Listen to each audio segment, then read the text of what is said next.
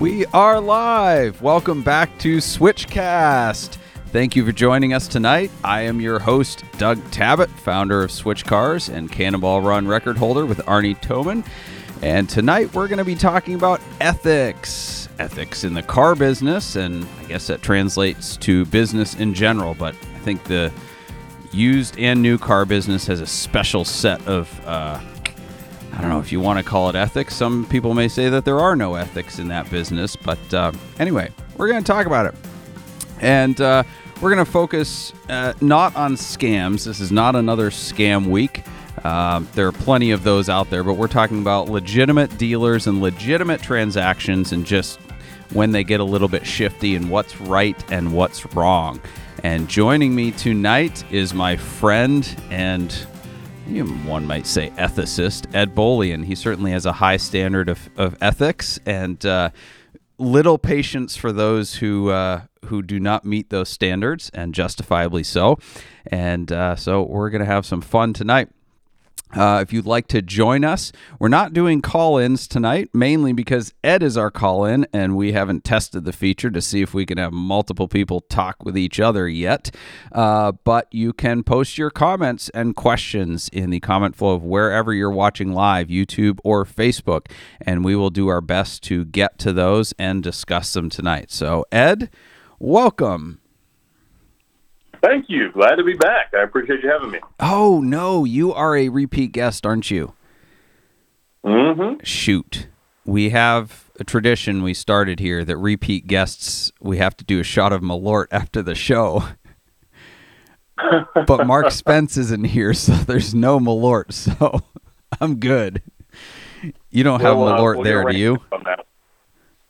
I do not, as, as, as surprising as that may seem. You have higher class liquor. That's right. That's right. Yeah, yeah, good. Uh, well, this is a this is a fun show, I guess. It was inspired by uh, by two different situations today, and uh, Ed is a ironic guest of choice, I guess, and I'll explain why. But um, the first situation was as simple as our our guest for tonight canceled on us, and uh, this was the second time in a row. He was supposed to be with us last week, and we were going to talk about the the next generation of car enthusiasts compared to you know kind of the the old guard and the concours judges and the the uptight people that. Uh, may or may not be ruining it for some of the younger generation. And I was looking forward to that discussion, but uh, I guess he was not as much as I was and uh, chose different priorities over uh, these particular commitments he had made. So uh, that uh, that chapped my ass a wee bit.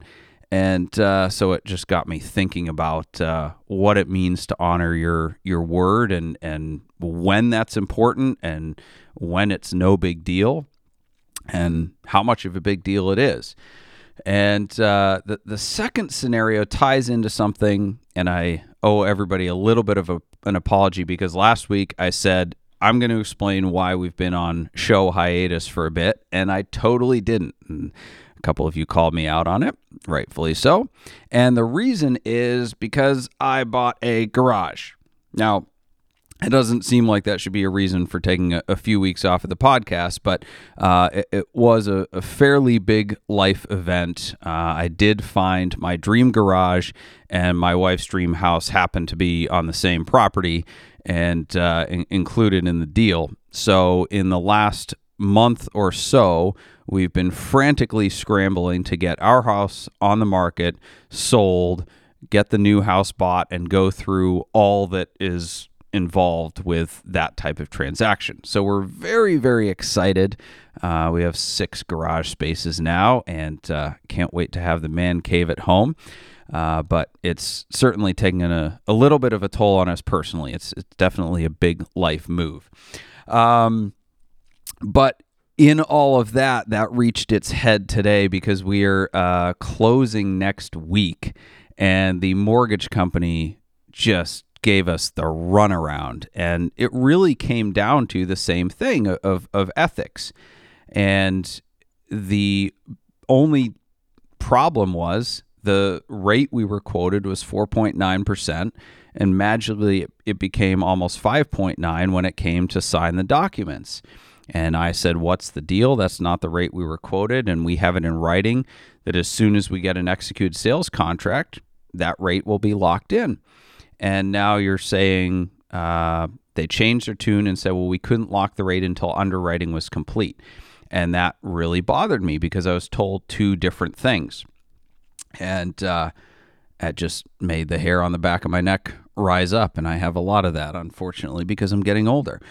Um, so it just got me thinking more about ethics and about what it means to honor your word. And, and the mortgage company is not honoring their word, and it would have cost us $40,000 in interest to take the rate that they were offering us a second time around. And so we told them to go jump in a lake, and I had to come up with all the money to buy the house in cash because we didn't have any other options. So uh, that was my day today, uh, buying our dream house and uh, getting screwed over uh, because of somebody else's lack of ethics and something that to them really didn't matter. And, and, you know, it wasn't anything illegal, but to me it was a big deal because they said one thing and did another.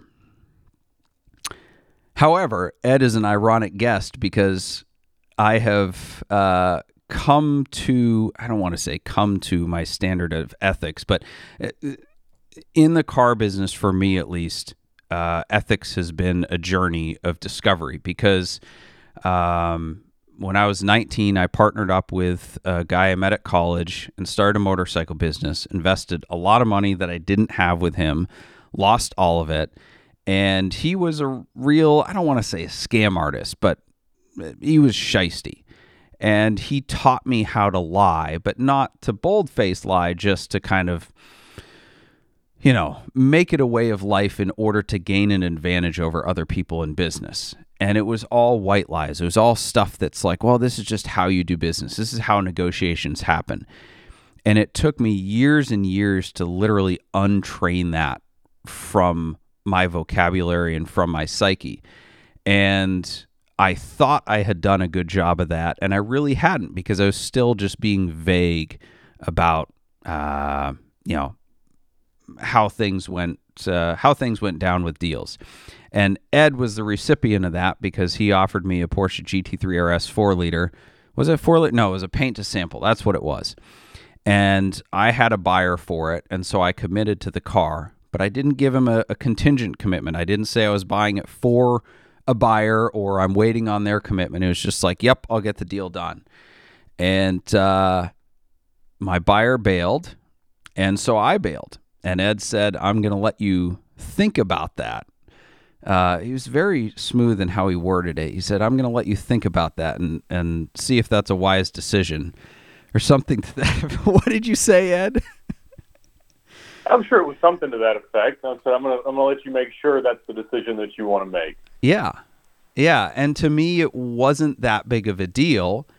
Uh, and it, it, uh, it took, I guess, losing Ed's respect and my credibility uh, with somebody I respected to actually, for that like last bit of nuanced, uh, I guess, nuanced lying to to get out of my business practices. And it had to hit me smack in the face. Because again none of the things were anything that like really hurt anyone or really mattered. But at the same time it wasn't being 100% truthful. As ed you're saying of the truth is what was your saying about somebody else the truth is less truthful than um, uh, i'm not sure.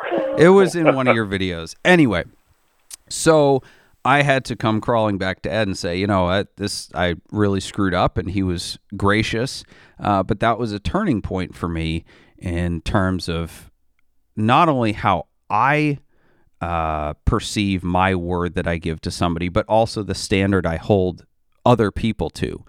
And since then, I've come to a really, really high standard of just like I don't, I'm not going to put up with BS. Like if you tell me you're going to do something, then just do it and don't make excuses. And if you have a lame excuse, it's just kind of like, all right, cool. Well, I can't trust you ever again, and that's it. So, yeah, that's the backstory. Ed, thank you for the second chance. Thank you for helping teach me some ethics. and uh, let's see what we can uh, work out tonight.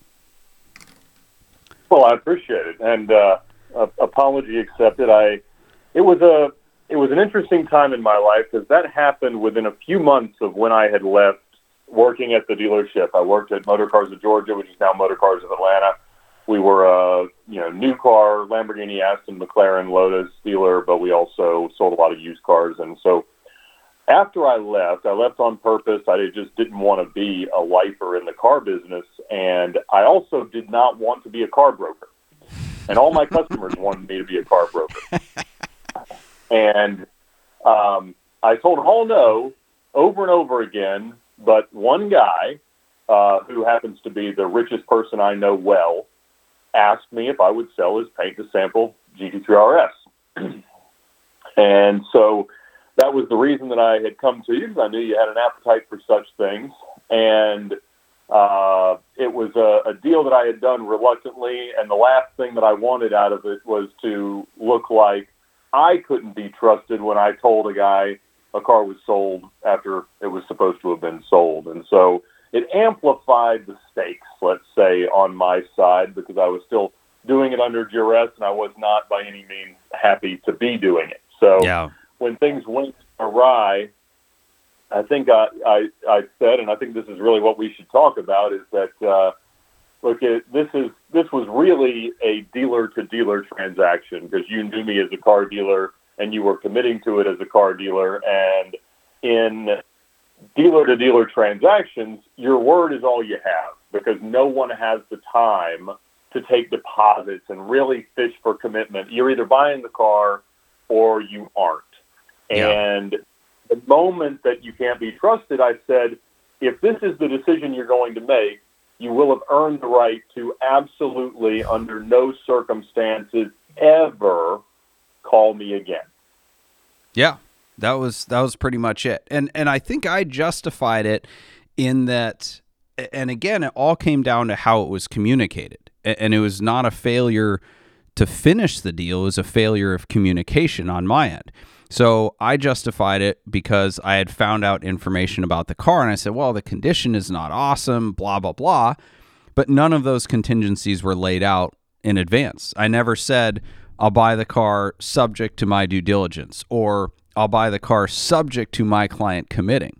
Because if I had, it would have been that simple because I would have laid out the terms for you and I didn't. I was I was trying to hold the deal together as I think many brokers do. They'll give a little bit too strong of a commitment based on something else, and uh, yeah, I um, it, you know, and if that same thing happened today, based on what I've learned, I would have said, shoot. I didn't communicate that well, so I'm going to buy the car anyway, even though my buyer backed out. And since you're in my uh, deal gone awry, I've had to do that multiple times. Um, even some scenarios where I told the seller I was committing on behalf of somebody else, um, and my somebody else went south, and I just said, "Listen, I, you know, we we worked on this deal, and I'm I'm not going to leave you hanging. I'll just buy the car anyway."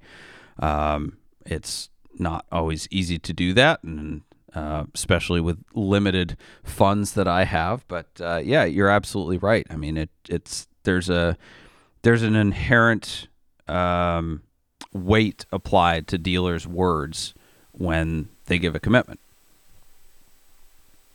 Well, exactly, and that's and the reason that that exists is logical, right? We're selling cars usually in a dealer-to-dealer circumstance where there's still some profit left on the bone.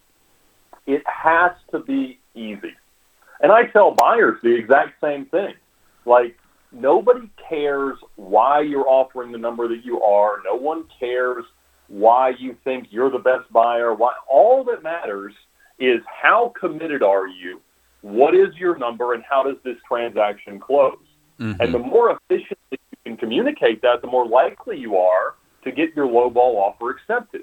Because if it seems like it's going to be a back-breaking headache in order to close your deal, they're going to hold strong to all the gross in the world because it isn't worth the trouble.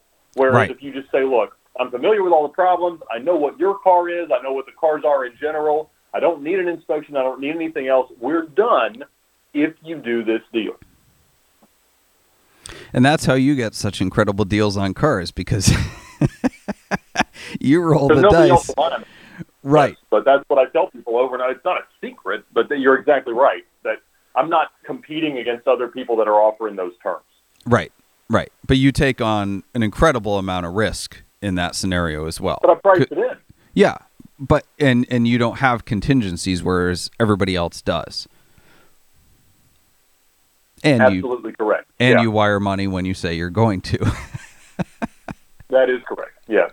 Yep. And it, it it makes the world go round. I mean, there have been a couple of deals that bit me, um, but you know, I, it's less than five percent. It's probably less than two percent that I really have a problem with. yeah. Yeah. But it but it sa- but it usually I would say it saves me twenty to thirty percent under the market. And that's huge. That's huge numbers. Yeah. Now, how often And do you get burnt though? Because you know, there's another ethical discussion. So there's one about honoring your word, and then there's another which dealers tend to love to screw each other in terms of, uh, let's say, accurately describing condition. And you know, when dealers sell to other dealers, there's this just assumed, well, it's as is. But they seem to take that and say, well, that's justification for me to totally misrepresent the car. So, how often has that been an issue for you when you're buying these storied cars from less than reputable dealers often without contingencies? I would say it's the only time it really bit me hard was on Megan's second Range Rover. Uh, that was a 2010 autobiography that I bought, I guess, in 2016. It was already pretty old and out of warranty. And um, the guy explicitly lied, saying that it did not need timing chains, which is what they're all known to need. And so he Mhm. lied very specifically. And so everything is as is, but is is as described. So if he had told me nothing, then it's 100% my problem. If he tells me something that is a lie, it becomes his problem. And the same is true for any transaction because I had described that GT3 RS to you as being in excellent condition as represented by RM. And maybe when it showed up, I hadn't seen the car in person. It was described to me by a guy who would have made it right if something he said to me was wrong, so I wasn't worried about it. But may, you said that there were some posts that it had some rock chips. I don't know if they were fixed. Uh, we don't. We'll never know because we didn't see the car at that point.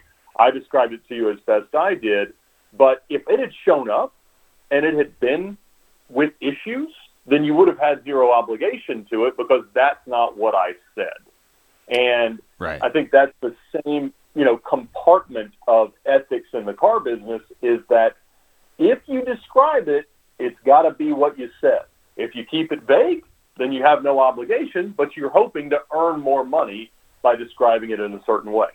And that's why dealers love auctions, right? Because they can just send it to the auction, and in some sense, it's up to the auction to do the condition report and to figure out the issues. Um, obviously, if they send it green light, that's kind of like, you know, auctions use the green light, yellow light, red light, where red light is just as is, you know, no arbitration, you can't come back on us. Green light is full arbitration, you know, everything's supposed to work, et cetera, et cetera. Um, but I think people pawn off a lot of bad cars, and this is why auction cars get the bad rap that they do, is because dealers say, well, I can just use the auction as a middleman, and it's, you know, don't ask, don't tell type of scenario. I might know what's wrong with it, but I can just put it at the auction, and it's on everybody else to figure out what I already know. Exactly. Yes, and I mean that's a buyer beware situation, and it, unfortunately, right now you're just not getting deals on auction cars enough where you ha- where you can accept that kind of risk. Yeah, yeah, for sure. So speaking of auction cars, we've touched on not touched on. We have totally grabbed and manhandled the subject of the the 2018 mint green GT3, which Ed has tried to buy a couple times. I think he wanted it for for Car Trek. Um, we didn't get it, but uh, that GT3 has been passed around and around from dealer to dealer. It's gone through auctions. The condition report went from 3.7 to 4.2 or 4.8 or something back down to 2.3, all over the board, depending on who's inspecting it. And maybe what inspector gets a hundred dollar bill in their back pocket. I don't know if if it works that way, but uh, it's very possible. Um, but when I outed that car as being what it was, the reason it was such a big deal is because all the dealers that had had it, and especially McLaren Charlotte at the time, were not representing it to be what it was. And they were denying any knowledge of it when that information was very publicly available, most notably through VinWiki. And the car just had a pretty sordid history. And nobody was calling it for what it was. And the dealers just kept passing it on down the line. When I called it out, a bunch of dealers, brokers, whatever, some of whom had been involved with the car, some of whom just knew the people, kind of gave me some uh, not so veiled threats to basically just mind your own business. What does it matter? They're just trying to make a profit. Like, if it's not your deal or they didn't screw you, just stay out of it. Ed, what's your what's your thoughts? I mean, you've followed that car and that whole story. What's kind of your input on on that mentality? Well, you have to decide where the line is between your righteous crusade and fundamentally sabotaging the business activities of someone else. Uh, it wasn't a righteous crusade. It was it was just for the Instagram likes. Let's let's be clear here. Well, that's fair. I, was, I wasn't going to call you out that explicitly on it, but I always appreciate you falling on your own sword. I I think there's also an aspect that I think we should talk about is the blissful ignorance that is possible in some vacuums. And what I mean was, well, the reason I wanted the car, the reason you would have owned the car, is that it really was fine. It was going to be an okay car because the damage that was done was from a homeless person living in it and somebody half-heartedly attempting to wide body the car and somebody without a great body shop putting it back together. None of those were going to impact the way the car aligns, the way the car drives, the way the car does everything tomorrow. But this huge stigma amongst people who know lets you get a lower value. Right. But the same thing is true if my lot guy curbs a wheel slightly and I go out there with a Sharpie and I cover it up. The buyer is almost certainly never going to see it. And they will feel infinitely better not knowing that. Now, if yeah. they see it, they're going to become annoyed by it. They're never going to forget about it. Every time they walk up to the car, they're going to feel like, man, I got to get that stupid wheel painted. But if you if they never see it, if they never focus on that one thing that is glaring, then they get to own the car without that concern. And most consumers deserve that chance. And are we at what are the ethics of inserting yourself or your information into the transaction for that and depriving a buyer that could blissfully enjoy the car for miles and miles from the chance to do so? That's uh, that's an interesting way to put it, and and Ed, you you are known for your smoothness because uh, you could sell you could sell a lot of things to to a lot of people, and and the way you put it makes it almost seem okay to sell a totally repainted car to somebody without telling them and just be like, well, if you don't find out, it doesn't matter. And that's kind of what these other guys were saying. But I recognize there's a line to that too. And I ran into that where I was trying to find a car for a guy that I knew his standards. And everybody's different. I have customers that just don't give a rip. They want a car that hasn't been wrecked, that has a clean Carfax, and that stuff works. And so I'm not going to tell them a fender's painted because they don't care. They don't want to know because they know I'm going to take the car back when they're done with it. And so if it doesn't matter to me, then it doesn't matter. But then I had a, a customer that that stuff did matter to. He was picky beyond picky. So I knew that in order to keep his trust and keep his business, I had to disclose everything. And so I disclosed on this otherwise perfect Ferrari 430 that the underside of the front bumper had been scraped. Every single friggin' one of them has been. And he didn't buy it because he couldn't get that out of his own head. And then he went and bought a car from a local dealer who has some good cars and some not good cars. And I'm sure it had been painted. The you know, the underside of the front bumper, the whole front bumper, but because it didn't have scrapes and he didn't know that they had been fixed, he was totally fine with it.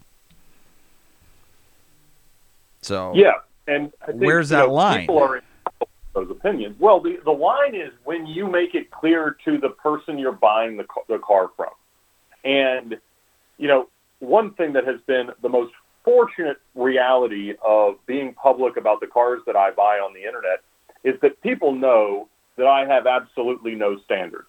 I can't open up a single social media app on my phone right now because they're all sending me pictures of a P1 floating down the road, 75% underwater, saying, Ed, this is the most you car that has ever happened. and they're right. I will buy it. I've talked to the owner. He knows I'm interested. As soon as he sorts it out with his insurance company, we're going to have a discussion about that. But I'm get I'm getting double thumbs up from the from the, the gallery here. And so, if you have those types of preferences, you've got to make them clear to whomever is helping you buy a car, whether it's a salesperson you don't know or hopefully a trusted dealer like you, Doug, that says, look, I am the barrier, I am the filter, I am the person that makes sure that the cars that you actually get to consider buying fit your criteria and that you're not going to think you got a great deal and something below your standard is going to show up when the truck pulls up to your driveway. And so I don't think that anything that you did in explaining the history of the car was necessarily positive or negative with respect to most buyers. But there's a good chance that somebody that could have loved that car and bought out the dealer that we know that has it that bought it totally ignorant of its history and got him out of it without them having to lose twenty thousand dollars, which seems like the inevitability at this point. So I don't know. I mean, I But then that person would have eventually lost 20k on it because it's I think it's not just about whether or not a person can be happy with it. It's about taking advantage of the information disparity, right? So if the dealer knows something that they're not disclosing, that they know is going to impact the resale ability of that car, regardless of whether the buyer is going to be happy with it during their tenure, if the buyer finds out that story, especially because of the financial component of, oh, nobody else on the internet is going to buy this car and if I sell this car down the road, then I either have to take a hit by disclosing it or live with the fact that I didn't tell the next guy either. Like there's a very real financial component, uh, diminished value to that type of story and that type of repaired damage. And my issue was that the dealer, instead of just saying, yeah, the car had a wide body kit, it's been repaired, we'll give you a great deal on it because they got a great deal on it they were trying to make full hog retail on it and sell it right up there along with every other perfect pristine paint to sample car with the same premium and take advantage of somebody not knowing that story. well, there's a whole lot of that happening throughout the Porsche market. But I mean, I, I totally understand your concern. But when we think about ethics versus morality, morality is ethics, but not all ethics are morality. So the context is critical when it comes to what the ethics are. So there are plenty of circumstances where making sure that your word is absolute truth are not as critical as business. There are some where it's more. But I think that it's important that we look at what the car business is in order to really define what the ethics are. And I think it's different for dealers, it's different for consumers, but the problem is it's one of the last bastions of commercial and uh, consumer facing business that is very much negotiable. And that's obviously going away. Where Right. to most dealers, And, and I would say very, uh, very thinly regulated. I was talking with a, a mortgage broker friend of mine, and uh, before this show, and he, he was like, "Car business? What what ethics in the car business?" And I said, "Well, we probably have the the same as as you do in the banking industry, about but you guys are Nope. more highly regulated." And he said, "Well, back in 2007, let me tell you, like before the regulations, we were writing loans to anybody and everybody. Nobody didn't get approved, and he was a real estate broker and a mortgage broker at the same time. And I'm like, yeah, talk about talk about no ethics. So it's not limited to the car business, but certainly we have far less oversight than other industries. Well, and somebody from that industry could let us know, but uh, now the profit to the mortgage broker has to be itemized on the sheet. Hmm. That was that that didn't happen when I bought a house in 2010, but when I bought a house in 2018, it was.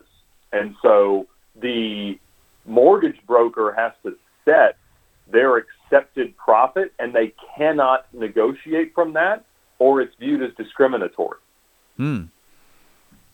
So in, in that regard, it's entirely different, and that's where the ethical line changes. All right, because if technically I have discretion over my profit, then I can't be ethically compelled to disclose to every single buyer what the best deal I would ever give away is. Right. Because it depends on the scenario. growth, then I can't be compelled by ethics to give all of the profit away. So that's not the same thing. And the other thing that's most fascinating about the car business that every first day on the job employee doesn't understand is that the more money you make on a customer, the happier they will be with their car. Uh, That is a very, very true principle. Yes. And I, you know, I, I walk into a car dealership having no experience really in selling anything other than personal cars, and I'm like, you are crazy. People love good deals. The problem is, people buy cars that are good deals. They buy anything because it's a good deal because of the good deal. The things that they buy because they actually want the product, they don't really worry that much about the price. And so the fact that you held more gross profit, the fact that you made more money means that you didn't sell on price, you sold on the product, and that means they liked it because that means they bought it. And Yeah. that that's a really really hard thing for people to wrap their head around. But as people start to beat you up on price, the best thing you can do as a car business is tell them to take their business elsewhere. Yeah. I I would say there's another principle at work there is that people who are searching for a good deal never feel like they got it. And so they're Well, they're that's true 'cause they're not Yeah, happy with right, the like- deal or the car because they still somehow believe that the car dealer screwed them. So it doesn't matter how good of a deal you give them, it's never good enough. because I can tell you how much cheaper a car needs to be to buy a car you weren't going to buy anyway, and it's thirty to forty percent off retail. Yeah. So there's there's a hundred cars I would buy personally tomorrow if they were cheap enough. There might be ten thousand, I don't know, but it's the but I know how to make a car cheap enough that I don't care about anything else, even including not the least of which is whether I wanted it in the first place. Yeah. But that's not what people are doing when they go out shopping for the best deal on something. They think that they've minimized their risk and maybe they've, you know, reduced it, but they don't have no risk and they're not going to go make money on a decision they wish they hadn't made. yeah. So what are your Unless thoughts they buy the ones you got. Uh, unless right they time. buy an orange Diablo, yeah, and then have to sell it to, Yeah. to buy a house. Um, Yeah. what are your? Th- I'm I'm very happy with that deal. By the way, it it wasn't even the car I wanted, and it was an incredible deal. Yet I'm ecstatic. So maybe I bucked the trend, but I, I will say buying a car, buying a personal car as a car dealer is extremely difficult because it is not in my nature to pay retail for anything. And yeah, that's that's hard to Good. separate. Twenty percent back of retail. Yeah, okay. Well, that car aside, I'm talking just any car in general. It's very difficult because I just I can't get it out of my head that I'm buying this for profit and and separate that and say no, I'm not. I'm buying it for enjoyment. Um, Well, that's an interesting principle for another day. We should talk about why car salesmen are the worst car buyers on earth. I, go uh, go into a car go into a car dealership and ask all the salespeople to raise their hand if they have more than ten percent negative equity in their car, and if they're honest, every single hand will go up. oh, you mean not like the worst to deal with, but like they're just terrible at it. Terrible at it. It's unbelievable. You know, I heard that. I don't remember who I was talking to, but they said that they conducted a study of car salesmen, and the average monthly payment of these car salesmen at this dealer was like seventeen hundred dollars a month, or something just astronomically unfathomable. yep. Yeah, that I. I don't know. Well, I, I mean, I guess that's good because they're buying the product they're selling, right? If they put everybody else into ridiculous payments and get them upside down, like at least they believe in what they're selling, which is a terrible deal. That, So- that- that- well, uh, usually they bought other cars badly, but either way, I think you know to, to circle back to the topic at hand, and I- and and the the the issue that you and I had in that moment was in the car business. The most critical thing, the only thing that matters in your business to business dealings is how much your word can be trusted. Yeah. And that comes down not only to your honor, but your expertise. Like if you tell me that a car's good or you tell me a car's bad, I need to know if I can actually trust you. But I also need to know that if you tell me something's going to happen, it is going to happen. You I, you raise a good point that I hadn't thought of for tonight's discussion, but I think it's incredibly relevant, right? So there's a, a delineation between whether or not you'll do what you say you will, which to me is ethics, and when you say a car's good and when it's bad. There's a line there. Some of that's ethics, right? Because there's people who know how to call a car and they say an 8 out of 10 car is a 6 out of 10, knowing that it's an 8. And then there's plenty of people that we deal with that I just have to apply an adjustment factor for because if they say a car's an 8 out of 10, I know that they suck at evaluating cars. They're not being dishonest. They just don't know the difference know. between an 8 and a 6. Yes. And that's an interesting line And- to walk until you get to know the person, whether or not they're being dishonest or whether or not they just suck at looking at cars. But the the first doesn't eliminate the second. Just because you're bad at your job doesn't mean that you can count on my word any less. That's an absolute. Right. The other's a best effort. Like I can't say that. Well, I meant what I said when I said it, but it turns out it wasn't true. So you're saying there still should be recourse even if a person doesn't know how to call a car. Well, sure. If you don't, if you call me something is incorrect, if that GT3RS had shown up and not been what I described it, you are released of all responsibility to abide by your commitment.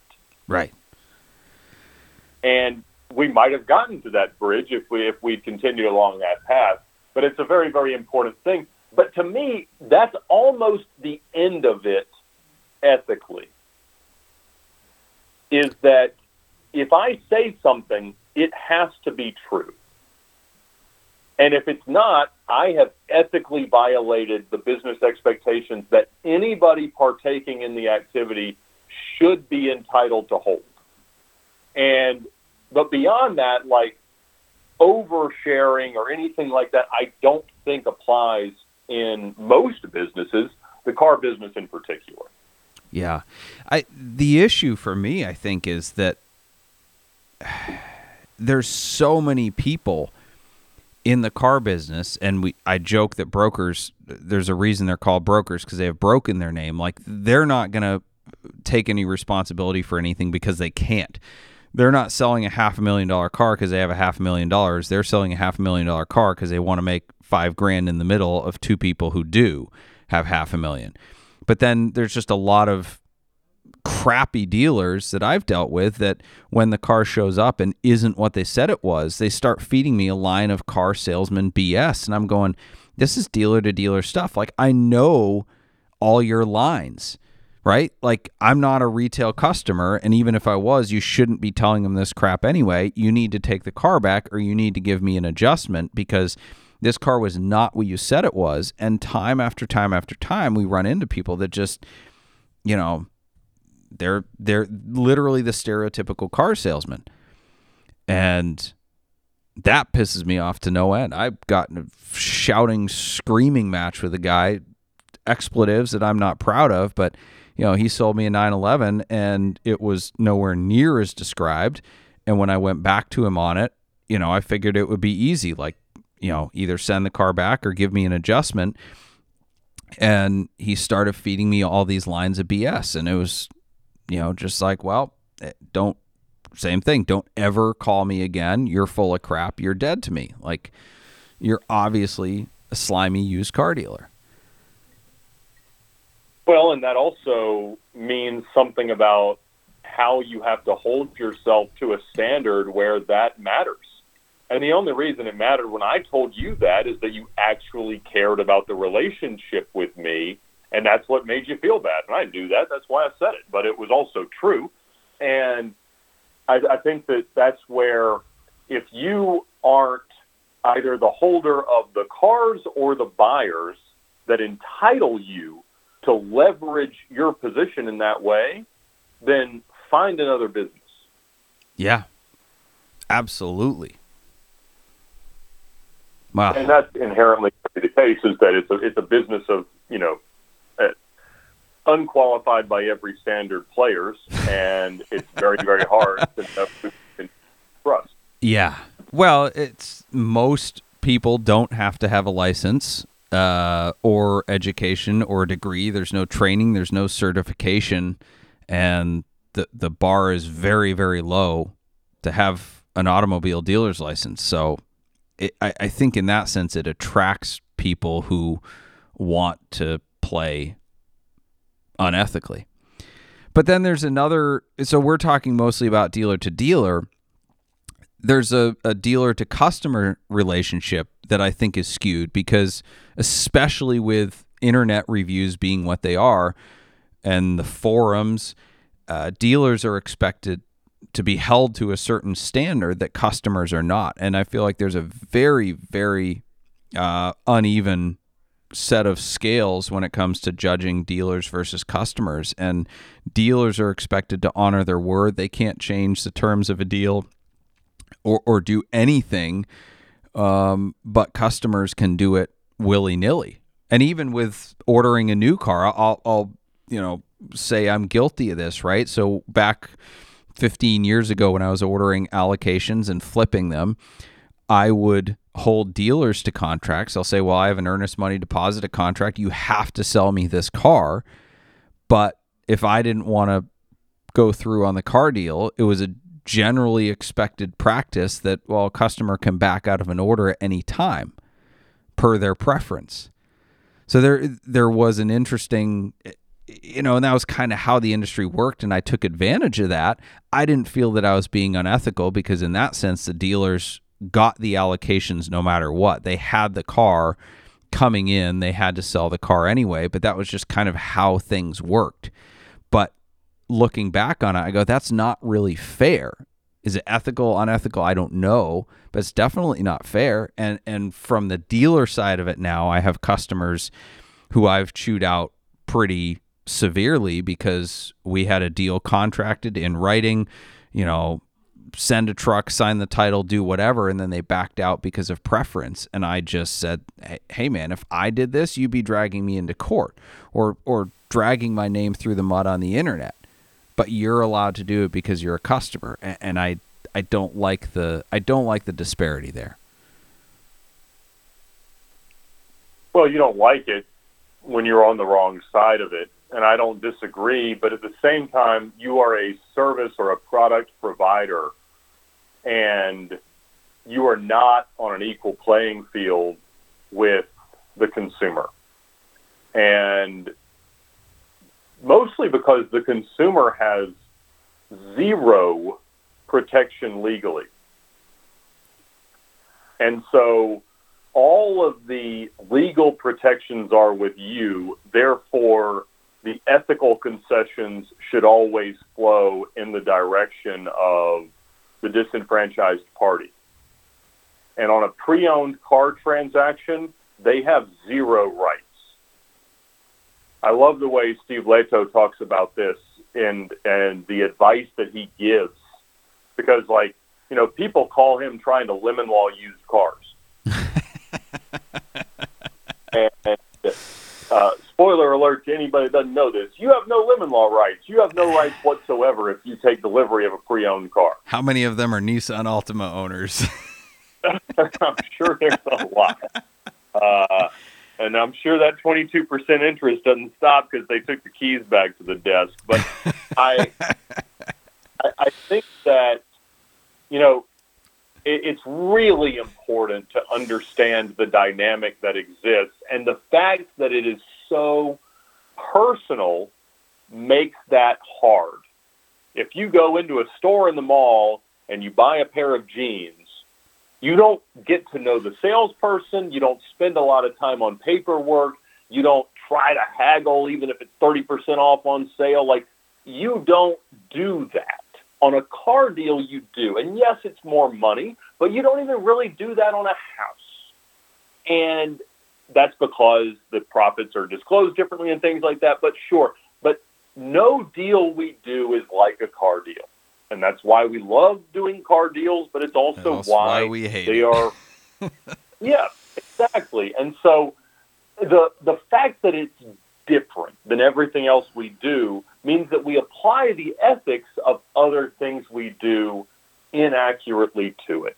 And I think that what's most important in a business to consumer relationship, regardless of what's being transacted, is that we really do understand what the nature of that relationship is. Your most recent question is from a guy named Joey, and he mentioned when I said overshare, are you meaning that you don't tell everything unless someone asks you about that specific part of the car?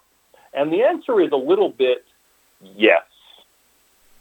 And that sounds callous, that sounds deceitful, that sounds bad, but used car buyers should always approach the market knowing that the impetus for the quality of that vehicle is on them. They may choose to shop at a place that has a 30 day warranty or that has a certified pre owned vehicle or something that makes them trust it more.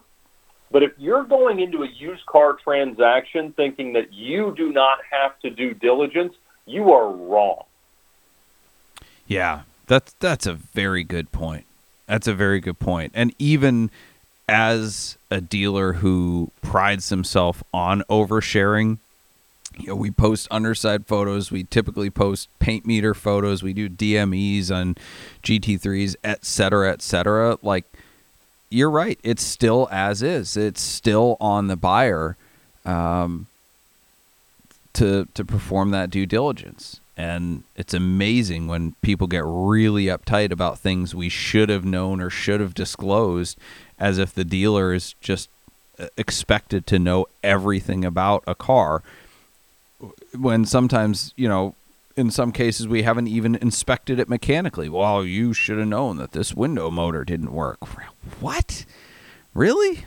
Well, as a dealer, you should hold yourself to a higher standard because Absolutely. it's a tremendous commercial opportunity to do so. Yes. But that doesn't mean you're infallible. What it should mean is that you're going to stand up for the things that you weren't able to do because of whatever limitation kept you from it. Yes. Yeah. Yeah. And so, again, if you'd represented it as a perfect car, and there are dealers that do that, and I, I applaud it. As stupid as it is as a business model, you know they they're trying to transact enough cars, but that, but they can't possibly know that they're wrong. But if they're wrong, they just fix it. Yeah. Now that's because they've got such a markup. Because, but that the markup only works because of the customers that that require it. Yeah. Well, uh, and it goes kind of back to your uh, uh, talking earlier about the oversharing. They don't disclose anything, and there's one dealer in particular I'm thinking of that um, their tagline is "Buy the best from the best." and they don't do pre-purchase inspections they don't do test drives they don't paint meter cars nothing they clean them up and sell them now are they all the best cars no will they stand behind them? Usually. But are there a bunch of customers who don't ever check for nor do they care whether one panel's been painted or what the dme is? Absolutely. And they sell for top dollar to those customers who don't care and are blissfully ignorant to to circle back to that term. And that's a good different than mine but a good business model. And they have excellent margins um, and they sell a ton of cars and a very very small percentage of people come back and say well you know this car needed a whole lot of stuff on it. And i guess most of the time they fix it. Or maybe they don't. Well, and you know, and you know, I do a lot of business with John Temerian at Curated, and my relationship with him involves a, a very different ethical uh, quandary and reconciliation and forgiveness, and uh, in the same outgoing direction on my part. But I, they, he runs into that issue because he doesn't put miles on the cars, right? So Mm. he represents the absolute best of everything, but because so many of them are like ultra mileage sensitive, they sell cars every day that have problems. right They fix the problems. They own it, like they deal with it. But you can't sell Countachs and Diablos and expect them to show up perfect because they, there never are. And so he's had to build in both from a business practice and a profit perspective a cushion that allows him to own up to what the car is. Now he still needs customers to be realistic about, what a '90s supercar is going to be when it shows up at your door after being driven a hundred miles in ten years. Right. But most of his customers get it at that point. Well, And they're so only going to drive right. it 100 miles in 10 years, also. So, Exactly, and, and and that's one of those important things is that if that is going to be your attitude, it should change your expectation of of what you need out of a purchase. Like if if it's just going to park in your collection, and there is a Murci SV down the street from you that is a perfect example of this, if you really aren't going to care, then don't make it anybody's problem. yeah. Yeah. The next question, so a follow up from our boy Joey is that so is that why the buyer has more rights ethically to walk away from the deal? He's the one that had asked about the oversharing idea. And the answer is absolutely. So, like I said, all of the protection in a used car deal falls on the car dealer, which is a little bit counterintelligent when it comes to the fears that most consumers have. But yes, that's exactly why, you know, non-refundable deposits are not legally non-refundable no matter what you do. Um, and it's why, yeah, until you take delivery of the car, you really don't have uh, a leg to stand on. Celebrity Machines is a proud sponsor of Switchcast. Celebrity Machines offers more than 250 different screen accurate license plates as they appeared in movies and TV shows like Back to the Future, Ghostbusters, The Fast and the Furious, Breaking Bad, and so many more. Celebrity Machines also makes our dealer insert plates as well as our commemorative 2539 plates from the fastest cannonball run ever. If you're looking for a gift for somebody you like or for garage art for your own place, check out celebritymachines.com for more info and use promo code SWITCHCAST for a 25.39% discount at checkout. Again, go to celebritymachines.com and use discount code SWITCHCAST. Nathan's Detailing is a proud sponsor of Switchcast. Nathan's Detailing is a company in Cleveland, Ohio that provides mobile detailing services for individuals and dealerships. They also offer PPF and ceramic coating installations. With over 800 Google reviews and an impressive 4.9 star rating, Nathan's Detailing is the go to shop for all of your detailing and protection needs. With Nathan's, convenience is key. Their mobile detailing technicians bring the power, water, and supplies to your home or work and detail your car on site. Check out the link in our description for free interior fabric protection or leather conditioning with your purchase. At Nathan's Detailing, this smiles for you. All right, we are back and we're here with Ed Bolian talking about ethics in the car business. This is a fun discussion, as pretty much every discussion I have with Ed is. Uh, the later it goes and the more bourbon we have uh, becomes more and more interesting, but usually we do that in private, not on microphone. um, in some sense, the, the last time I was down there, I wish I could have, like, I mean, it was just a, a funny moment, but, uh, you know, I, not about, not videotape it or something, but you just sitting in the, the Scuderia and me sitting in the golf cart having these deep, life discussions with with bourbon and tequila. It was it was it was just funny to like I think it would have been funny to be a fly on the wall or to put myself as a fly on the wall looking in on it. I thought it was funny. Uh, most people We sit put a in that night. Yep, that's for sure. we we what? Uh, so we put a dent in the, the reserves that night. That was, Yeah. uh, that was a good one. No no dents in the scud, but uh or no, you're sitting in you sold the scud. You're sitting in a Lamborghini. But yeah, most people sit in their living rooms in a leather couch and we're sitting in a golf cart in a Lambo. Anyway, Tyler, take it away. What uh, what do we got from the the virtual peanut gallery here? We do have a couple of questions, but do you need a top off while we're at it? You're looking a little light over there. Yeah, probably. Can somebody fix this man up? They're not listening. They're well, we'll take care of that after I leave. Ethan's gonna be so mad. You'd probably just spike that mic real hard. Probably. Alrighty, so Joey asked something very topical. So he first asked, uh, when you said you overshare, are you meaning that you don't tell everything only if someone asks about that particular part of the car? Which I think you both touched on a little bit.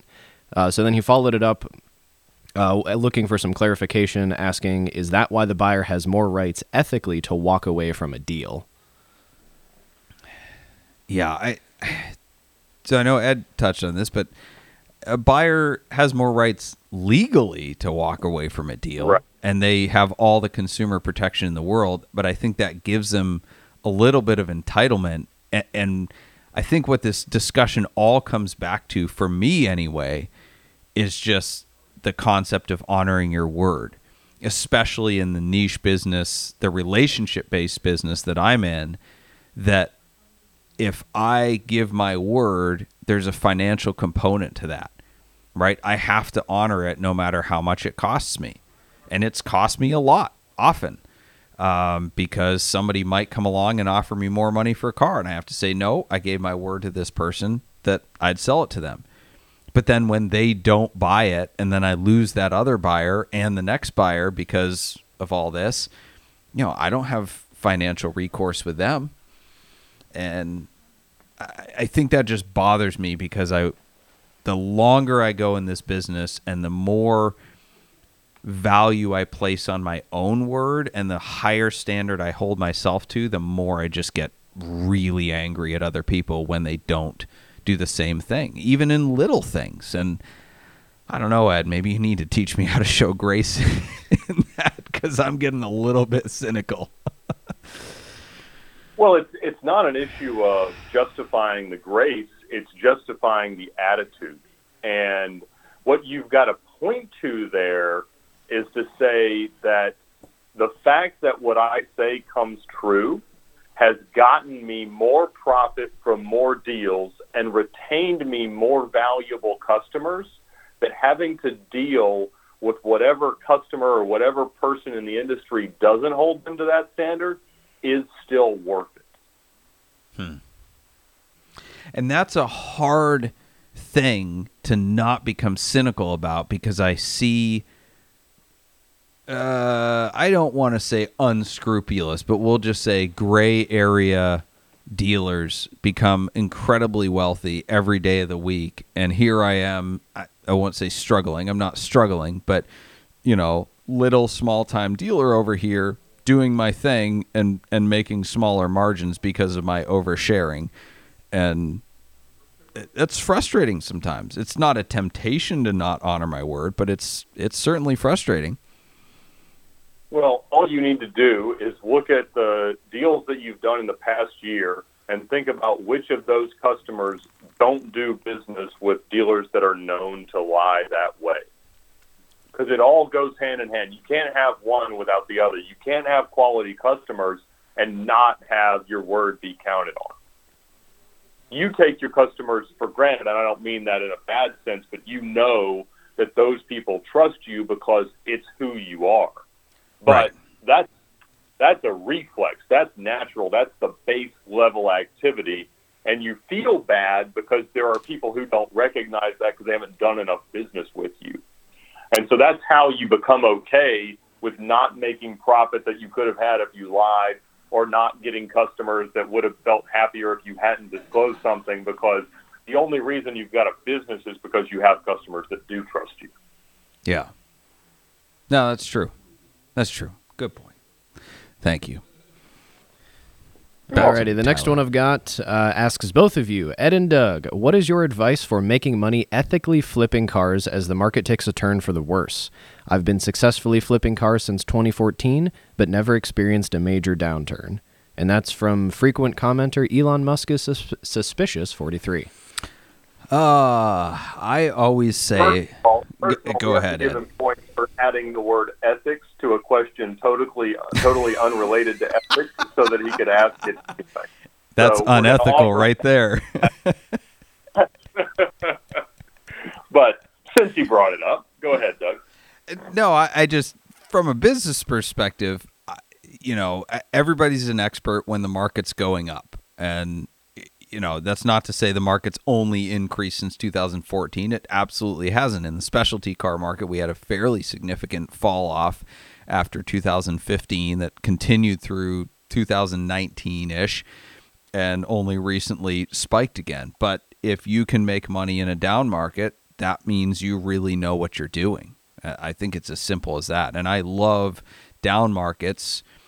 Uh, it sucks losing money here and there on cars, but I like them because it eliminates the riffraff and the people that are just think they're experts because they made money when cars were going up.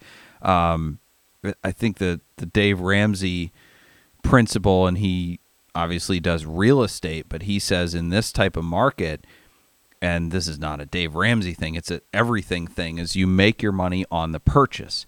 And in an up market, you can totally screw up the purchase and then just timing will bail you out. But in a normal or a declining market, you have to be a good buyer uh, because you can't use an appreciating market to bail you out of your screw up on the buy. So the way to make money in a down market is to buy right. And it's the same way you make money in any market, really. And there's two ways to buy right. One is to identify the target car, which is very hard because how are you going to see it if it's not marketed beyond you, meaning that you're in a much more competitive environment than you would like to be? The better way, and what I have made an actual living on, is being the guy that the people who have access to the cars knows wants them. I called you, Doug, because I knew you were a buyer of paint to sample GT3 RSs in 2016. And so that's why we put a deal together, and that's why you had the exposure to offend me in the way that you did. But in the same way that you won't buy branded title garbage history supercars, that means that if somebody offers you one, you know the first person to call is me. And there's an awful lot of people on this planet that know that to be true, that if there is something so bad that no matter how low your threshold is, you will not own it, there is a man who will look past all the damage, all the smells, all the title brands, all the problems, all the deferred maintenance, everything that you could not want about a car, and he will write you a check or send you a wire as soon as the banks are open, and that is me. And so that's what I tell anybody. If you know what you want, find the person who has access to it but probably doesn't want it more than you, and that's how they come flowing into the inbox. You know, I, I feel like you should sponsor this podcast. Honestly, I feel like this entire episode has just been one big commercial for Ed and Doug's car buying preferences. That's it. That's it. you know, but uh, to your point, uh, uh, going back to the specialty of, of, of knowing what you're buying and, and making known to people what you buy rather than just trying to throw a bunch of s- stuff at a wall and see what sticks.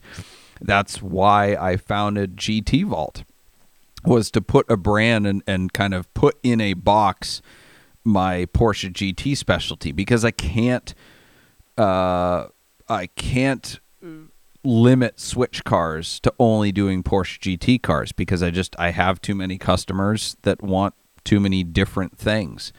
Um, but that's been brilliant because it's uh, focused it even more to the point that people are starting to think of it as its own brand and go, "Oh, Porsche GT car, that's who I call, that's who I email." So, um, yeah, just like Well, you're also creating a different buying experience through GT Vault than you do through Switch Cars simply due to the nature of representation. yeah, talk about Switch oversharing.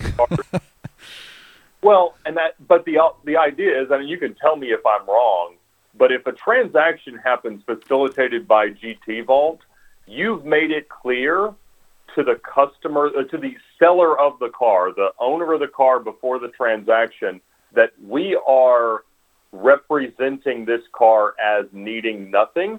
And if I deliver a car based on a transaction here, making it perfect is up to you. Yeah, and I think it's a combination of things. So mostly we've represented cars that are very limited, if not no stories. Um, and our point is not to only represent those cars and to knock bad cars, but more it's about transparency because most of the cars we've picked apart on there have been storied cars that are represented as not storied cars. And the the model of GT Vault is the transparency. So a, a seller knows that if their car is perfect, it will get the recognition it deserves. And if it's not, we're going to represent it as such. So the seller has to be signed up as well to be, you know, to be transparent, like you said. Exactly. And that's a wonderful way for a transaction to go. So that's that's been fun. It has been interesting though the past couple years because once the COVID market took off, GT Vault was in a sense bankrupt. It was useless because nobody gave a rip about the history of cars. It was same thing with houses. People waived inspections. Um, so I feel like home inspectors must have gone on vacation. Nobody wanted transparency. They were just desperate buyers. And all of a sudden, GT Vault is become a huge thing again because people want that transparency. The sellers aren't automatically getting what they want, so now they need help selling them. The buyers are able to be competitive again, and so they want the best option of their options. So it's been fun to just kind of wait that out and all of a sudden be wanted and needed again for my oversharing. Yeah, makes sense. Makes sense. Yeah. What other questions? Um, so one other thing I had um, was, and we don't have to go crazy into this, but I think this is an interesting discussion. Is the ethical nature of markups over sticker with dealers, and obviously this has been a big thing the last couple years, but you know, let's talk Corvettes, right? So Corvette buyers are notoriously cranky I'm not going to say old men, but they're just cranky people and they hate any markup over sticker. They think it's immoral, it's unethical, it should be illegal. And we've seen different memos issued by Ford and Chevrolet about markups over sticker, about, you know, not honoring contracts to sell at sticker, et cetera, et cetera. And I find an interesting dichotomy there because people get all uptight about selling over stickers saying it's unethical, but then they're the first people to want a dealer to sell under sticker when the market requires it. So I wanted your input there. John and I discussed it at greater length a few weeks ago, but I wanted to, your input on the whole over sticker craze. Well, let's just start with the underlying idea that we all agree that demand drives pricing. And people aren't asking for prices that they're not getting. Nobody is sitting out here just waiting on somebody to come pay for it. But let's use a much better example that's a lot easier But to use. you hold on. You you say that though, right? The underlying assumption, but that's actually not the assumption. I feel like that's the fundamental issue.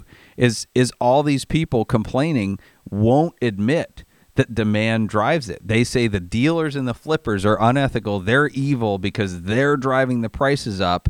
And if the manufacturer goes to fix pricing, that'll fix all these problems. No, it will not. It will destroy the businesses of the of the people selling the cars. But let's use a better example for the sake of this discussion. Your Ferrari, and you can make let's just say it's ten thousand cars a year, and you have fifty thousand buyers a year. What do you do? You do you, you make them to ten the cars. 10,000 people walk in through the door? No. No. You have to sell them to the most qualified people that add the most value to your big picture business plan. The people that will put the most options on them, the people that will trade them back to you, the people that will not flip them for personal gain, the people that will not export them into disenfranchised markets, the people who will, every time you ask them to do something, do exactly that thing. Now, fortunately, if you put all those terms on it, it alienates at least 80% of those 50,000 people, enough that you can sell your cars and have the quality of customers you want. But all those other 40,000 are mad that there were strings beyond I walk in, I see a car I like, and I buy it for under what I know its market value to be. including Jay Leno, who will never buy a Ferrari because of that. Exactly. And that's because he's made a conscious decision. He could obviously do it. He could pay market price for things and he could buy old Ferraris at what the market's decided that they are. But he's decided that that is a principle of his and he's not going to play the game. I have, in general, made the same decision as I know that you have because there's not a new Roma and a GT4 Lusso stashed somewhere behind your building because I just don't want to buy that many new cars amongst the people that see me buy cars. I love for them to know that if Ed bought it, it was real cheap, real bad, and nobody else wanted it, rather than Ed is out trying as hard as he can to buy the cars that the world is most competitive for. But the same thing can be said about a brand new 4Runner. They are in an impossible situation where they have extremely limited supply, far below normal volumes, and they have much higher demand.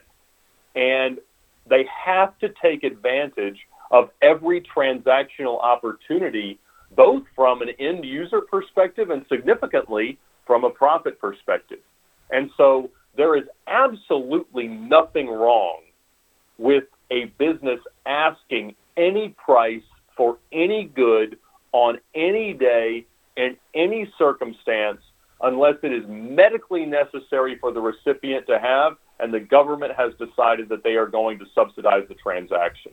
If it is a free and open market deal, they can charge whatever they want and it is the consumer's right to go elsewhere if they can find a better deal. Yeah, I, I mean, I'm with you. You're preaching to the choir there, and I think probably to most of our audience as well. I just I, I find it amazing that people are have the pitchforks out for these dealers, you know, wishing for them to go bankrupt so it'll teach them a lesson for selling cars over sticker. And I'm just going, hey man, people are paying it. Bottom line, like if you don't pay it, they won't charge over sticker because they can't. End of Well, they're story. to get wish. And when you hear about disruption in the retail market business and this idea that we're going to somehow decide that Tesla isn't actually breaking the law in every state by selling cars directly from manufacturer to consumer, they're going to realize why there are layers and layers and pages and lines of things that protect them as consumers from manufacturers by way of car dealers. And there is not lemon law technically on cars bought directly from manufacturers. All of the language is from dealerships. Well, but won't that become a new law? I mean, eventually? Eventually, but that will be because people get consumers in that context are being taken advantage of. Yeah. And you could say that lemon law is less necessary now than it was 30 years ago when cars were inherently less reliable. But then that would mean that you've never walked into a McLaren dealership. And so there's an awful lot that that exists in the way that cars are sold that is necessary to protect consumers. Now, people, you know, what we've talked a lot about whether used car consumers have any protection under law, and the answer is they do not. Uh, however, there is a ton of protection for consumers in, of new cars, an insane amount, and the dealers are, in many cases, a lot more responsible than the manufacturers are in those equations. I mean, lemon law notwithstanding, but there's a whole lot that you can do legally to a car dealer that this, that doesn't disclose something on a new car that uh, you don't have any right to, of course, if it's pre-owned. Yeah, I that uh, thought just popped into my head about the manufacturers and and people think that the manufacturers are inherently good, but I'm thinking about like I mean countless examples of manufacturers making absolute garbage. The Ford six liter diesel uh, Power Stroke engine that was not ready for the market, but they forced it to market anyway. The uh, 4.6 liter dual overhead cam engine in the Lincoln Aviator that had issues almost from year one, and they never issued a TSB, never issued a recall, and stuck everybody with it. Uh, the Ford Fusions, for that matter, as well. Uh, Porsche and the IMS bearings. Um, you know, Porsche refused to admit uh, culpability in that, even after they lost a class action lawsuit. So, you know, people love and worship and and you know bow at the feet of these manufacturers, Porsche especially, as being this wonderful company, and yet they're screwing people left and right. BMW with the rod bearing issues. I mean, time after time after time, and I, you bring up a really really good point about the dealer kind of being the the go between uh, that ensures there's legal protection for the customers uh, and some sort of recourse. Legally, in the equation, the dealership is on the side of the customer in buying a car from the manufacturer. Mm. That is how it is set up legally in American culture. Yeah. Yeah. So do people with Teslas not have lemon law protection then? They could fight around it, and I know that they have. Um, I I would I would think that any lawyer worth their salt could justify that the delivery centers are legally acting as dealers. Uh, even if all they do is remove the shipping plastic, you could call that a PDI. So I assume that it holds up. But I mean, didn't Tesla you know- argue that in order to get around the laws that prohibited them from selling directly to customers? I, I, I thought they found some legal little and I, technicality. I'm not as well read on that as I should be to comment on it, but I know that there's a lot of states they're not allowed to sell cars in. So right. it's a it's a thing. We're happy to have Nuts for Sticks as a sponsor of Switchcast. Nuts for Sticks is a fantastic merchandise site where you can get t shirts, car related t shirts that usually also have dad jokes and puns on them. They have a great selection of high quality t shirts there, so go check them out at nutsforsticks.com and use discount code SWITCHCAST for 10% off your entire order. Again, that's nutsforsticks.com, discount code SWITCHCAST. Switchcast is brought to you by Boxcast. Boxcast is a live streaming company based in Cleveland, Ohio, and they serve broadcasters and viewers around the world. Their founders launched Boxcast back in 2013 with one purpose to make people part of the experience. If you're looking to live stream your podcast, church service, car show, sporting event, your wedding, or even your cannonball attempt, Boxcast is an easy, flexible live streaming platform for organizations and individuals. Boxcast is so easy, we're broadcasting this from a phone. Head over to switchcars.com slash boxcast for your free trial. Again, it's switchcars.com slash boxcast for your free trial. Julian Higgins just asked, has there ever been an issue where you sold a car that had major issues shortly after the sale, and how did you approach it to reconcile, even if it was unprecedented and not your fault? uh, yes, and uh, every one of them that wore a certain badge, that was the case within seven days of delivery, and you had to have pretend shot voice on the phone, like, what? it, it did what? Is that Lotus or Oh, Land Rover? Uh, no, no, different British company, but um, Uh, all of them. yeah. Aston Martin. Uh, well, one does yeah. so it- it happens for sure, and you you know, but again, it is your job as a dealer in that equation to advocate for the consumer to make sure their warranty claim is paid in an expedited fashion, that they are reconciled with their car as quickly as possible, and that it goes back to them in the best form that it can be provided in. The, if you're just the manufacturer, you're going to say no. I mean, do you Yeah. know how many manufacturers don't have loaner car provisions? Almost all of them. So, if you want to have a car to drive while yours is being fixed, you need dealerships. Or we have to change the paradigm in which these guys operate.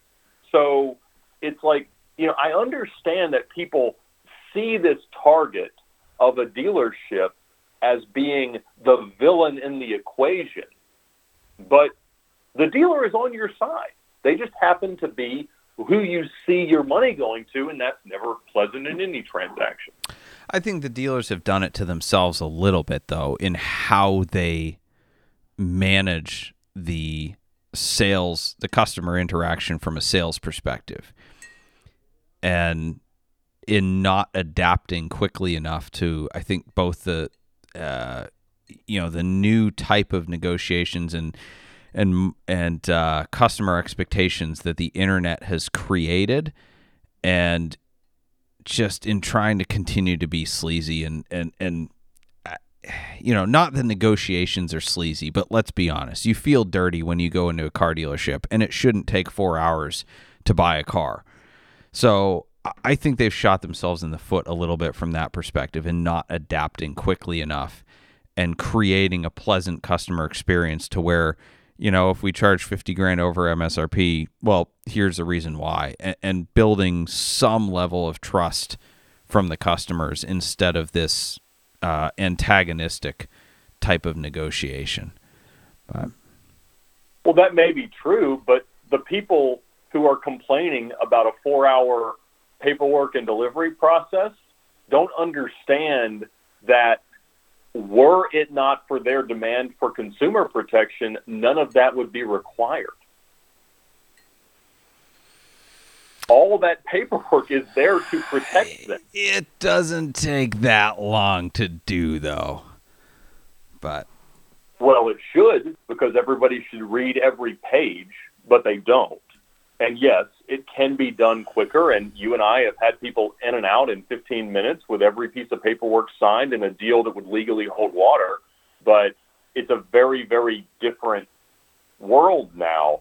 The other thing that a lot of people should understand is that in 90 out of the last 100 years, most car dealerships on a new car perspective have operated at a loss running into the last five days of the month or the last five days of the quarter or the last five days of the year. And the only reason that all the deals that they made have been okay is that they have relied on bonuses and trunk money and incentives and volume compensation that they get from the manufacturers. Yes. So today we're in a world where that is different. There are not these kinds of rebates because there is much more demand. But in all of those cases, they haven't been grateful to the dealerships that have been willing to risk tremendous financial loss in order to create the deals that they required in order to sign something. Yep. Yeah. Absolutely. Tyler, I think you had a question. Yeah, so I got a handful here. Uh, first up, Devin R has two questions. Uh, start with the first one. Uh, he's they he's ask- got to pay for the second one. Oof. We'll have uh, Ethan take care of that. I- in, I uh, think there's a button below. there? Yeah, there's support buttons. Yes. oh, it's not one of the Absolutely. subscribe, like, smashing things. Like I don't know what it. I'm not a YouTuber. six-year-old I can know. tell you how to smash that like button. Alrighty, so first up, Oh, yeah. uh, they ask, what grounds does a customer have for undisclosed cosmetic issues on a normal car?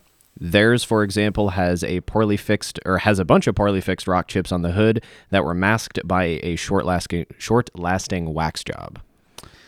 Uh, that's something you probably should have looked at. Uh, in that scenario, it's pretty much as is. Different states, as far as I know, have laws regarding disclosure of paint work.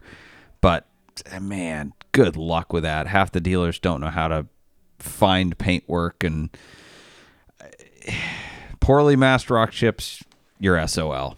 That's as is. Look closer next time. Well, yeah, or it could be like a car I bought one time. You had it, you had it shipped here, and you walked out with a paint meter in five seconds. We're like, this entire side of the car has been painted. I didn't but care. How many, how many dealers have a paint meter on hand? And yeah, Alrighty, the second part of their question, uh, they ask if you both can touch on how the two ships that had catastrophic losses affected market availability and market prices. well, ships go down all the time. Um, the first one I think was a bigger deal because there were so many expensive cars on it, and because there are so many EVs on it, and so it burned for friggin' ever. So that was more newsworthy, and probably the second one was newsworthy because the first one was. Uh, but it's not uncommon for ships to go down. I think it's just exacerbated a problem that existed already, and that's why it became a bigger deal. I don't know. Ed, thoughts on that? Well, there were it was about five thousand cars lost in the first one, and it was only about I think two to three hundred that were lost on the second ship. So different magnitudes of impact. But that five thousand cars for the high end brands of Volkswagen Group was pretty much a month of allocation, and so you think about the profits that were counted on, the service hours that were counted on, obviously the disappointed customers, the fact that the, most of those cars had to be rebuilt. Uh, they had to open up uh, manufacturing lines and uh, things like that. It was a big, big deal. And when you look at, you know, the Porsche market was the biggest impacted because so many of them were high-end Yeah. Porsches and 911. Like the number of new 911s delivered over the last 24 months compared to the prior 24 months is a fraction. And it is going to impact the new and used market for a very, very long time. Um, you can view that as very positive because your residual values are going to stay strong regardless of economic conditions, which is something that I am not usually quick to say. But when there is no supply, the underlying demand does not have to increase for values to stay strong. And and I think that's what we're going to see. And there's a lot of you know parts of the automotive market where that's going to be the case. Yeah. Yeah. Okay, next up is Julian H. Uh, they ask Has there ever been an instance where you sold a car and it had major issues shortly after the sale? How do you approach that or reconcile, even if it was unprecedented and not your fault? So Ed answered that from a new car side uh, earlier. On a used car side, that's totally different because, you know, for us, it's kind of situational. Um, used cars are sold as is, but at the same time, we inspect them here. So, you know, we disclose what we know. Um, it's kind of the old saying, like, uh, cars are machines, and machines don't tell you when they're about to break, they tell you when they're broken. Now, you know, that's not a. a it doesn't always hold water because a belt tension or you know pulley is is going to alert you when it's it's feeling pain before it breaks but but in a lot of cases that is true. And people will buy cars and 100 miles later something will break and they go well it's your fault or you should have known or you inspected it. And i go we can't predict the future man. Like it is a used car and in some scenarios just from a eliminate the difficulty show a customer some goodwill and that's legally what it is it's goodwill we'll just say you know what? Whatever. We'll fix it because you know maybe we should have known maybe we shouldn't have but let's just fix it and not have a customer unhappy with us. And in that sense it's more buying a customer's loyalty than doing what's right. Because uh, in my mind we did what was right. We inspected it or we had it sent out to a very qualified service shop that specializes in that vehicle. You know like in one scenario we spent $8000 with an independent shop. They did everything under the sun and then the guy had to spend some money afterwards and came back to us and i showed him the service receipt and said we trusted this company because they know what they're doing with these cars so like we did our job, but I'm still going to send you a check because I want us to look good. Was it a ethical matter? Absolutely not. Did he deserve it? No, but it was just a it was a goodwill thing. And that's kind of a case by case basis because sometimes it's just like, nah, we not going to do it because you know, some people just want to push for anything they can and they're totally happy with the car and they just you know, want to take advantage of it. But you have to be careful because I heard of a friend of mine went through this years and years ago, and I don't know what the case law is now, he spooked me because he sold a used car as a cheap three, four thousand dollar car, and something wasn't right, and he just was like, "Okay, I'll be a good guy. I'll I'll send you a couple hundred dollar check to fix it." And the guy then took him to court and said, "Well, that constitutes a warranty. So now you have to like give me a 3-year warranty, fix anything else that goes wrong." And the judge sided with the customer and this used car dealer had to give the guy a 3-year warranty on this $3,000 beater because he gave him a $200 goodwill check to fix something.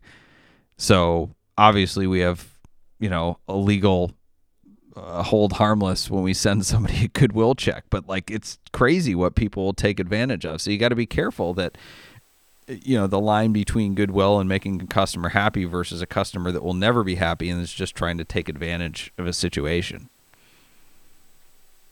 Well, there's two parts of that that are absolutely critical for consumers to understand. And the first is at the point that you realize that you have received something that is not what you expected it to be, you want to let the dealer know in a non combative way. Whether your car is broken or it isn't, it is not an emotional thing and it shouldn't be for either of you. And so I get people that contact me all the time and they are like, I just bought this car and this is wrong with it. And the first thing I say is, have you already posted a bad review online? And almost always their answer is yes. And I said, well, you just lost all of your leverage. Because the only incentive that a used car selling dealer has to fix something after you took delivery of it is, res- is preserving their reputation. And if you already used that, and or the relationship. zero incentive to do so. Yeah. The other aspect of it is if you say, all right, this is broken, this is how much it costs to fix, if you pay me that, I will be happy and I will not be a problem. Most people are like, fix that and then we'll figure out what else is wrong.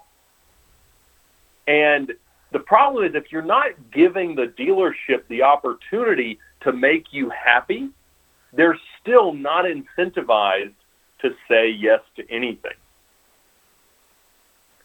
The other thing is that you should hope that they say no. Hmm. Because if they say yes, it means they made enough money on your deal to pay for it. and you should hope that you were a shrewd enough negotiator that you got the best deal possible and they're not sitting on enough profit to pay for your laundry list of petty complaints once you took delivery of the car that you should have inspected in the first place. Yeah. And that's therein lies a whole nother, I guess, ethical quandary of goodwill that, you know, whether or not a dealer makes right on it often depends on how much money they made on it. Because the dealer's not Yes, going to make a distinction between right and wrong. They're just going to say, well, I made 10 grand and you want two grand.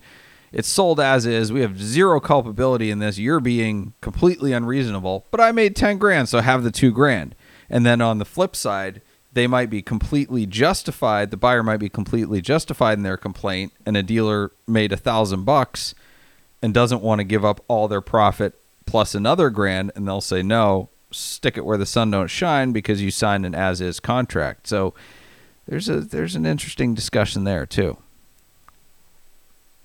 Yep. Yep. We got time for one more. Alrighty, Ben's blogger. They say I sell new cars. Currently sell them over sticker. I think as most dealers are. No kidding. Five years ago, I sold them under invoice. Any feelings on market-based pricing on new cars? Feel like that's asked and answered, counselor. Yeah. I I'm to answer a question that wasn't asked. I think moving forward there will probably be more of a fixed price model, which we probably should have gone to 10 years ago as opposed to this vagary where the dealer sets the price and everybody negotiates and you get a different deal, you know, between two dealers that are 15 miles apart and it just I think that situation of negotiation sets people up for this cantankerous attitude towards dealers. Um, whereas if it's if it's a set price and you either want it or you don't, I think that eliminates a lot of the issues. And you know, it's up to the manufacturer to determine the market and set market pricing through whether or not it's additional markup or you know adjustment up or down. Yeah, uh, adjustment up is seen as bad and down is seen as well. That's what the market is. You know, greed versus free market. And that's what should horrify you, because the total opposite is true. If you're getting a huge discount on a car, you should have gotten a bigger one. Yeah. That's a really good way to put it. I'm going to save that quote. Yeah. Yeah. Well, on that bombshell, thank you, Ed, for, for being here tonight. I don't have to ask where people can find you on the internet because they can find you on the internet. Uh, but if you want to follow Ed and you don't already, uh, check him out on Instagram, YouTube, VinWiki. Uh, download the VinWiki app, etc., etc. And uh, yeah, thanks, Ed. It's always a pleasure. Always a pleasure. Uh, pleasure's mine. Thank y'all so much. Good job informing people. All right, thank you very much, and I will talk to you soon. It is Looking forward to it. it is time now for our props and our flop flops. Golly, Do you need more whiskey, Doug? has nothing to do with the whiskey. I just can't. I, I have dyslexia in my head. I was already on switch cars and th- those syllables made it into flops. Props and flops brought to you by Switch Cars. Switch Cars is the enthusiast dealership where we buy, sell, consign, service, and store only cars that we like ourselves. Check out our handpicked inventory at switchcars.com. Our pick of the week from Switch Cars inventory, and this is not yet on switchcars.com. I like doing that with my picks of the week, uh, is a 2005 Boxster S. Yeah, you might say that's kind of a boring car, but I think they're just a really, really good value. And it's white over tan interior, which I love. Total, you might say it's a chick color combo, but I like chick colors. I like burgundies and blues and white. So, yeah, it's a stereotypical chick Porsche in a chick color, but I would own it. And I have a beard and drink bourbon and shoot guns. So I'm manly. Yeah. Uh, so you should too. And it's a stick shift. Uh, it is. I think it's thirty grand. It's got like forty thousand miles, brand new tires, very clean car. Check it out if you want a, a good summer driver. The prop and the flop of the week really are the exact same thing. Um, you've probably heard about this on the internet because it's been all over. I find it freaking hilarious. But we'll say the flop is California Governor Gavin Newsom. Pretty much everything he does is a flop. But anyway, uh, decreeing that by 2035, all new cars sold in the state of California have to be EVs. I did get that right, right? It's not 50%. Literally every single car sold in California has to be EVs. So if you guys remember, if you have a memory, 20 years ago, 30 years ago, California tried this as well. I think it was like 5% though. And literally they just they had to go back on this decree because nobody wanted EVs. I mean, back then you had like the Honda not the Honda Insight. That was a hybrid. What was the the Honda EV1? Yeah. Plus. The what? EV plus. EV Plus. I thought it was the EV1. Chevy. Chevy. GM. G- whatever. Terrible. I it's because I care so little about electric vehicles. That's that's my excuse. Um, yeah. So they tried it and it failed because people didn't want them. Uh, so uh, I have a feeling this is just political posturing, and this isn't going to be a thing because good luck forcing everybody to buy something that they don't want. Although maybe people in California do. But anyway, so he decreed that. Not like two weeks later, California and the electric companies out there were experiencing their notorious rolling blackouts, and they asked customers not to plug in their EVs. ah, the irony is so delicious to me. Uh yeah. So that's that's it. I don't have to say any more about that because it speaks for itself. Anyway, uh, two quick things uh, as a matter of mention. Uh, this weekend, we're doing another East Coast trip. Uh, we are headed out to the Audrain Concours or the Audrain Motor Week, and it is uh, it's our first time there uh, but it's supposedly hailed as like the, the Pebble Beach of the East Coast. It is a very hoity toity concours event. We have to wear blazers on Sunday outside. Thankfully, it's not August. Uh, but anyway, so if you're there, um, you know, enjoy it and, and say hi. If you're not going to be there, you should think about going because it's going to be a fantastic event with some really, really incredible cars in an amazing New England setting with mansions and rocks and water and lighthouses and lobster and yes, all the New England things. Uh, yes, and then uh, keep an eye out. We have gotten the opportunity to sell a very special collection, uh, not the entire collection, not the Porsches, but some cars from the late Chuck Stoddard collection, who was known for uh, owning a Porsche dealer for a very long time, as well as uh, racing and having a stunning, stunning private collection of cars, which uh, most people have never seen. It was it was kept from the public eye. But we have eleven cars from his collection. Here at the shop. Uh, they will be coming up for sale in one big auction individually, but all at the same time on Bring a Trailer. That's probably going to be in about two weeks. And we're going to have a uh, cocktail preview at our shop, putting all the cars on display. So if you might be interested in any of those cars, uh, contact us in advance and keep your eye out on Bring a Trailer. So we're very, very excited about that. There's some incredibly unique cars with unbelievable history and just stacks on stacks of documentation. You know, six, seven, eight binders full of documentation on some of these cars. Really, really cool.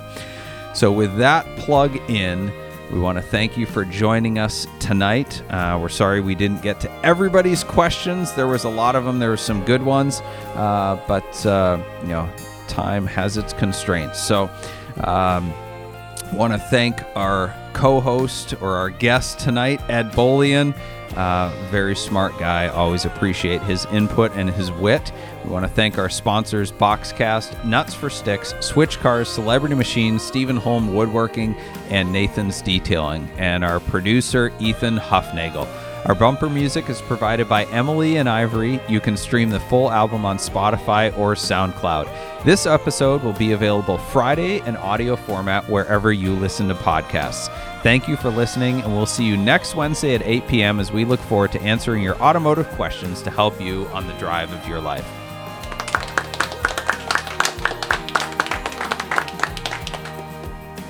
Go, Doug.